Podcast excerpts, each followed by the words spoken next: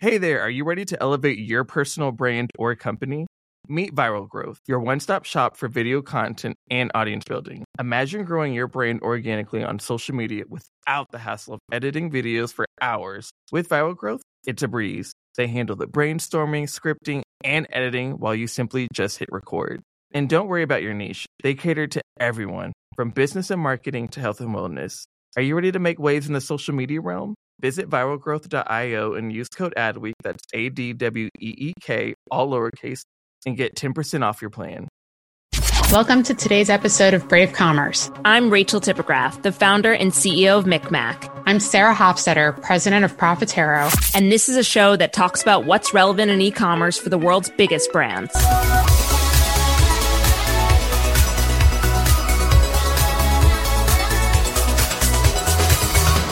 So, Rachel, now that you've been indoors for eight months, what are some of the bigger changes in your spending habits? Yeah, when I look at my credit card statement, my most frequent purchase is Discovery Wines on Avenue B and Second Street, amazing organic wine store, followed by Peloton. Uh, not only did I buy a bike for myself, but every quarter I've raffled them off at MikMak. So it's uh, it's been a big spending season. So I hope you're not doing them both at the same time. Uh, I have. okay, no no judgment as long as you stay on the bike. Personally, I quit my gym membership and I'm not spending 30 bucks round trip on the Long Island Railroad to get to Manhattan. And while I'm spending a lot more in certain areas like the cost of keeping up my house and feeding four adults on a daily basis and doing some takeout here and there, my coffee budget has been reduced drastically. I went to Starbucks a few weeks ago and it was like the first time I had done that in eight months. I know. It's actually interesting. I used to spend four to eight dollars a day at coffee shops. And ever since the pandemic, I've turned that into increasing my at home coffee purchases from an automatic machine, a French press, a pour over. That's, I mean, it, it is indicative of behaviors that are happening here. There's been a huge increase in coffee sales starting in March. Um, in fact, if you compare May sales against January sales, Profitero saw an increase of 20% on coffee pods, almost 20% on espresso capsules. And that's just on Amazon. Doesn't even account for D2C. One of the first D2C companies in the coffee space is a name that we all know, but we don't think of when you think D2C, and that's Nespresso. No, it's it's really amazing. And not only did they create this category of upscaling and upskilling at home coffee making, they also have this incredible sustainability story that we get to learn from Justin DeGeorge on this podcast, who heads up marketing at Nespresso.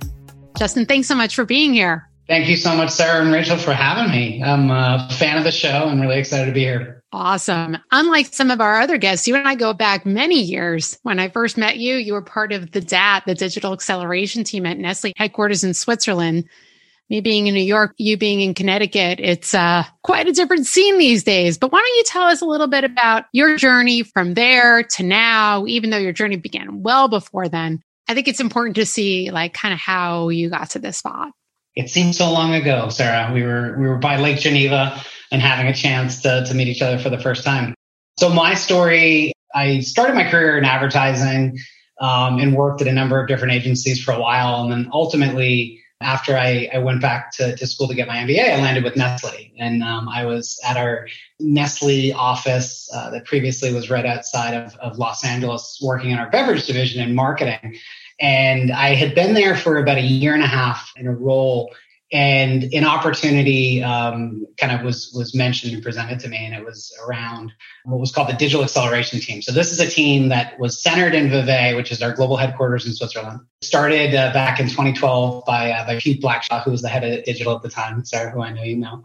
And he wanted to kind of create um, really this kind of bottom up digital transformation and kind of stimulation team. So so the idea was Every eight months, 12 different marketers would come from around the world on a rotational basis and get together at the center. And they would really focus on digital training, really focusing on things like social listening and analytics and content strategy. Um, and while they were there, they would be um, essentially consultants and support different zones and businesses and projects that they had. After those eight months, they would then return to their markets and roles that were really trying to spearhead additional kind of digital, social, and e-commerce initiatives. And many of them actually set up uh, kind of local DATs in the market. So I had an opportunity to go out and uh, and join one of those teams, and then ultimately manage the team. And now I think I just saw the latest uh, news. I think DAT 13 is going to be starting. So almost 10 years later, the program still goes. There's about 200 alumni that have kind of gone through it. And after that, I, you know, had an opportunity to return to the US. I was in Switzerland for, for about a year and a half, I had a wonderful experience learning the different aspects, you know, of our business and managing this very kind of dynamic uh, and, and, multicultural team. And I had the opportunity to return to the US on Nespresso. And uh, for Nespresso, you know, it's, it's always been a dream brand of mine. I love coffee. I love the the sustainability at our core and the purpose of the brand. And I love the the unique kind of business model um, relative to CPG. So I returned uh, to the US in a director of communications role. Ultimately transitioned after a couple of years there to lead our e-commerce for, for about a year. And that was our, our D2C as well as our pure play e-commerce and then shifted back about a year and a half ago to, to lead our marketing team, which is the role I'm in now. So that's the story, but it's been, uh, it's been quite a journey and here we are. Well, your journey has definitely led you into a category that is right place, right time right now. At home coffee brewing during the pandemic has exploded. We've seen it in public data. I'm sure that's positively impacted Nespresso as well. You're sitting in a global seat, uh, understanding all of this. What has been the impact on your business since March, if you're able to say, or even from a trend standpoint? Sure. I mean, you've you've nailed it, Rachel. Right. I think I think what you would expect to kind of have happened is is is what's happening, right? With um, more people staying at home, with us being an in-home coffee brand, with us being a brand that's primarily um, an e-commerce brand, we've seen you know some positive momentum, right, in the way uh, the category has moved, the way our, our brand has moved for us, you know, as a every other brand and every other business, what we really had to deal with at the beginning was just stabilizing the business from a supply chain perspective, from a customer support perspective, um, and ensuring that you know we could um, we could handle all of that. And I think as we've worked through that, and as those teams have really thrived, you know, during this, they've they've really been kind of the unsung heroes and the superstars um, behind this. We've seen uh, really positive growth um, in the business. Now, for us, you know, when we look at our source volume and, and kind of how we've grown um, over the last few years, we have have always kind of had people shifting some consumption from you know coffee house kind of out of home um, cups to Nespresso in home, right? Largely because of kind of the quality of the experience. And what we have definitely seen is that's continued, right? As people have spent more time at home, their everyday coffee experience is something that they are valuing a lot, right? It's an important part of their day, it's an important part of their routine. So we're seeing it as something that people um, have been willing to kind of invest in as they think about kind of home upgrades and office upgrades and things like that.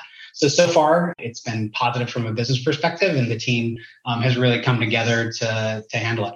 Have you seen any new demographics enter the market during this time? So, for example, online grocery shopping, the 60 plus, the, the boomer community that was never buying groceries online now is doing it.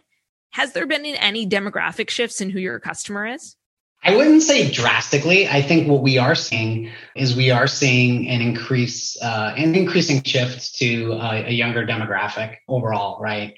And we're seeing two reasons that that that's happening, or, or maybe there's there's there's three. One again is just um, you know the the quality of the experience. We have a lot of people now who are adults who have grown up in a world where all they have known is kind of coffee shop coffee, right? Like they they never knew a world before that where it was kind of the old crappy coffee that their parents grew up with, right? So they they have kind of more uh, elevated expectations as it comes to what they're going to drink every day. Um, the second element is again a lot of um, younger consumers really do genuinely care about sustainability, right? And that's something we invest a lot in. Um, we're really committed to things like recycling. Wait, I got I got to interrupt because the sustainability story is exceptional. Can you? Uh, I'm gonna I'm gonna let you do a little PR for Nespresso, but like, sure. I really did not, and and I've been a loyal Nespresso drinker for a long time, but when you hear the story, it's so much cooler than anything that you can like read and you know stuff Justin, tell a story.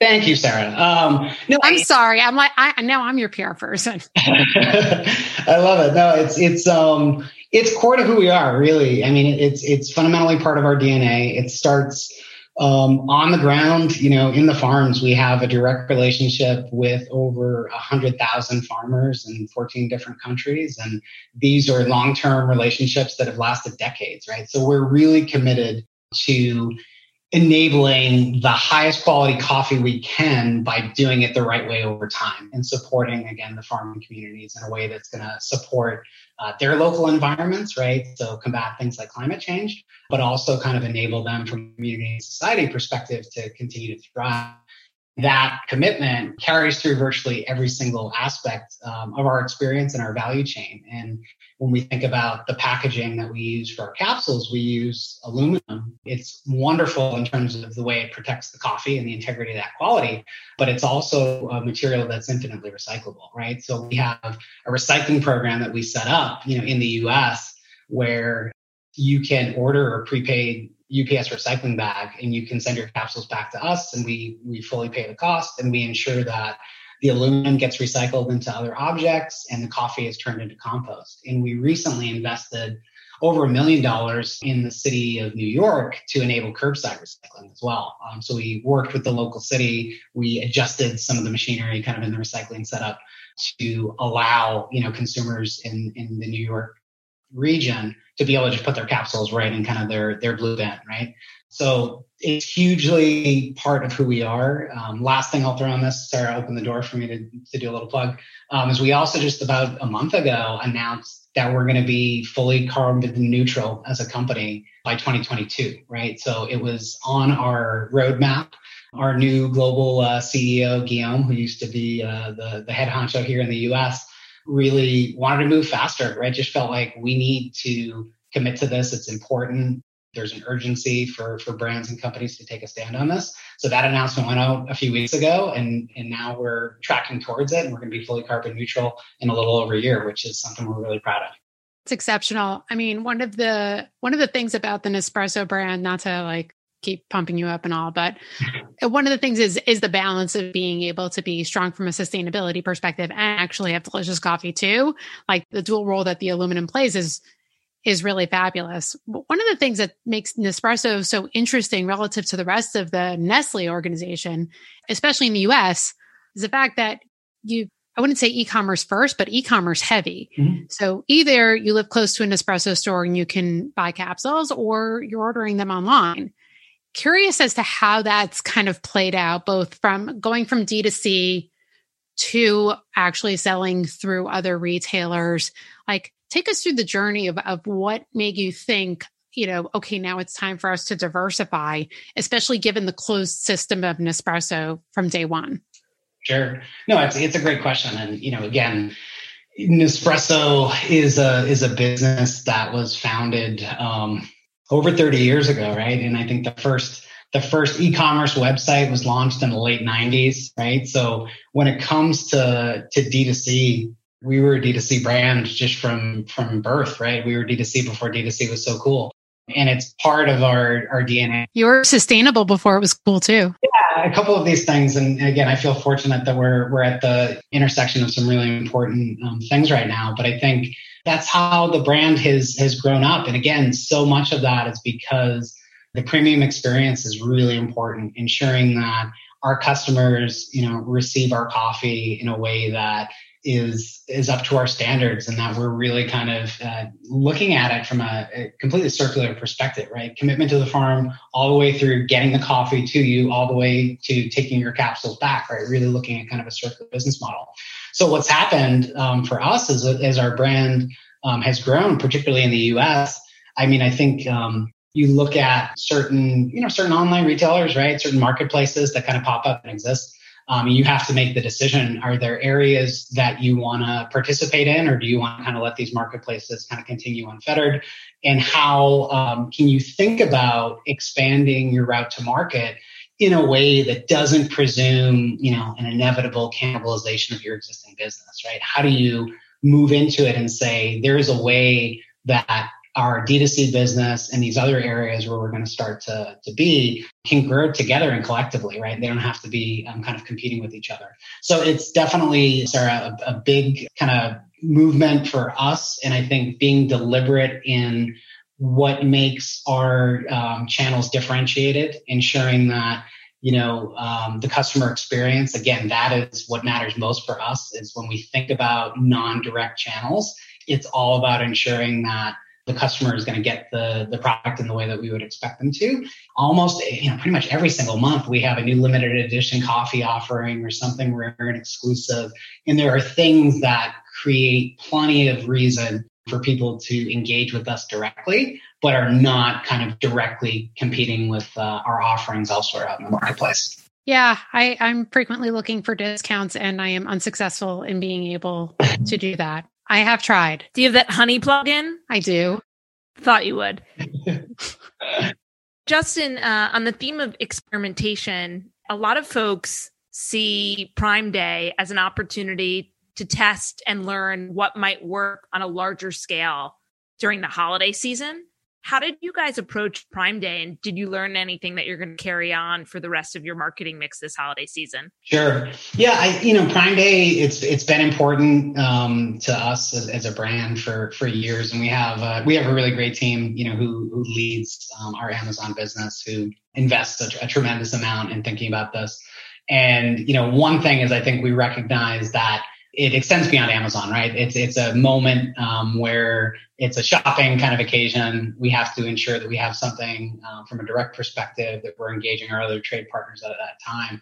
But what the the a, a great path that the team has really identified is how do we think about offerings that tell more of a full brand experience and a full brand story, right? So instead of just having a machine by itself um, that is heavily you know promoted some of our prime day offerings had a machine as well as our Aeroccino milk frother right which creates a little bit of a different experience as well as some of our kind of curated coffee selection right? So that way you're telling a story that is still speaking value right but is not just only talking about discount, discount, discount. But it's still something that the consumer, being smart enough, they're going to do the math, they're going to look at it, and they're going to say this is a really good deal for me. So we've um, explored that. That also enables us to more effectively manage, again, um, channels in a, in a, thoughtful way and not have them being kind of entirely the same in, in every place. And we've gotten some really great learnings this year. We had a couple of, of deals in place supported them all kinds of ways. Um, the Today Show actually mentioned them in a clip. We had all kinds of different support um, across media and sold out well above kind of expectations. So there are definitely things that we're carrying forward into into Q4 and beyond. And I think just really focusing on, you know, when you get into these holiday periods, um, promos are important, but it's thinking about how can we ensure again that the value is clear for the consumer and not always just about the lowest possible price. Fine. I will stop looking for discounts. Message received. As we go into holiday, one of the things we're trying to really ascertain is the intersection of the impact of holiday and unfortunate impact of the pandemic.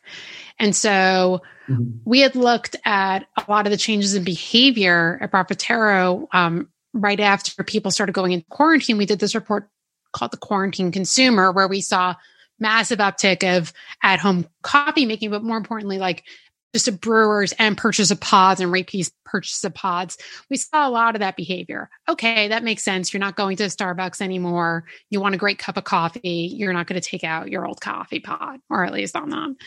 But now we go into wave two, if you will, or depending on where you live, could be more than two. But as we go into wave two, right around the time of the holidays, question becomes like how do you guys think about your promotional calendar? But even uh, you talked about supply chain in the beginning. Like what's going to change this holiday season? And for the listeners that are fans of nespresso what should they be looking for as we go into the turkey five? Yeah i mean it's it's a it's a great question as it relates to um, our supply chain right now, they have been delivering, you know, in, in getting through volumes over the course of the entire year that that have typically been like historical peaks, right? So they're at they're at this level of um, of high high output, and we know that that's going to continue um, moving forward into Q4. So one thing is just trying to be as transparent as possible with our consumers and letting them know hey, from a, a, delivery promise perspective, you know, we're still doing pretty good, but making sure that they're clear on when can they expect things. Well, you would think so, except like Abercrombie recently announced, like you got to ship by December 4th to get for for Christmas. So the ship again thing, it's like legit or overblown, one or the other. It, it is, and it, well, it's a challenge too when you're talking about like last mile carriers and how much they're they're trying to um, deal with. So there's a couple of different things. Is one, we're trying to make sure that everybody's really clear on um, on key dates. We're also ensuring that people recognize that they can pick up at our boutique locations, that there are other ways that we can kind of get them product when it comes closer to that holiday deadline. And we're really working across our boutique network to enable that, right? So the in-store traffic, as you would expect, isn't where it was. So there's opportunities to kind of leverage that footprint in, in a little bit more of a meaningful way. The rest from a from a holiday perspective is um, we, you know, we're still absolutely going to have great deals out there. We have a new machine that we launched this year for Vertuo. It's, it's called the Next, and it's the smallest footprint for, for Vertuo, which is our our newer um, system that we launched about five years ago that makes a, a larger uh, cup of coffee. And that's really the system of choice right now out there in the marketplace. So our, our deals are going to be um, out there on that. And we always have special flavored coffees and kind of limited edition offerings um, as well. So those will all be there. Some of the the calendar gets pulled forward a little bit, right, because of those date and kind of shipping implications. But but for right now, um, we're pretty pretty well sticking, I think, to, to the historical plans and just trying to ensure that again we're as transparent and clear with consumers as, as we can possibly be, so they're not uh, you know upset by you know being there on Christmas without what they ordered.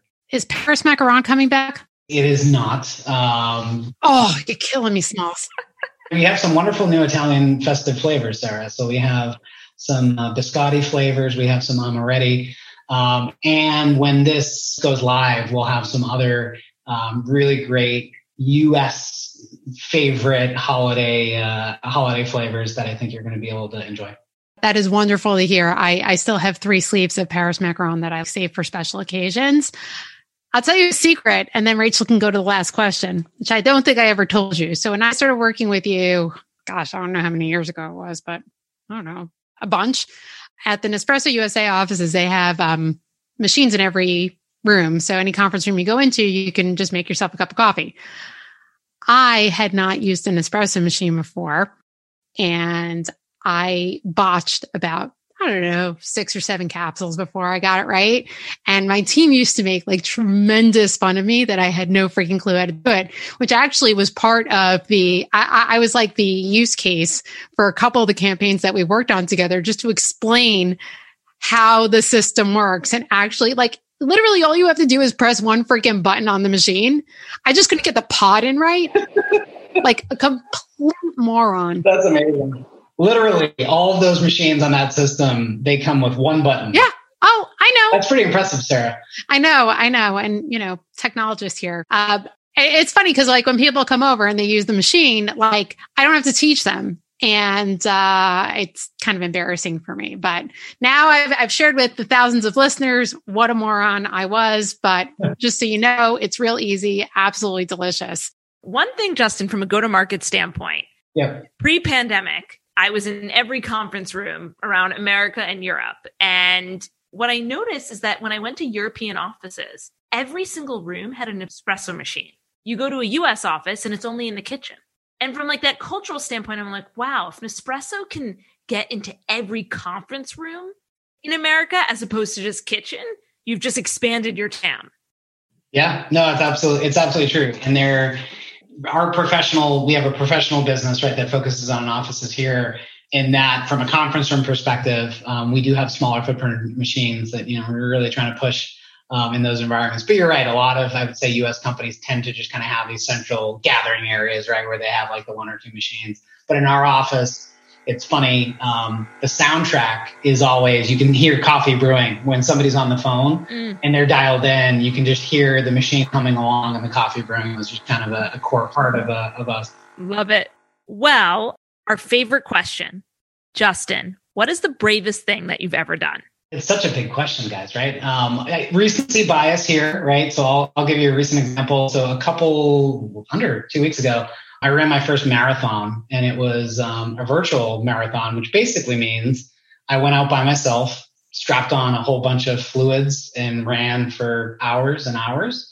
Um, had never covered that distance before, but when I started 2020 um, and thought about my annual goals, that was the one that I wanted to do. Um, and I put it on the list and I had signed up for a race earlier this year that got canceled because of the pandemic. And I thought, um, you know what? There's still an opportunity to do it, even though all the races are canceled.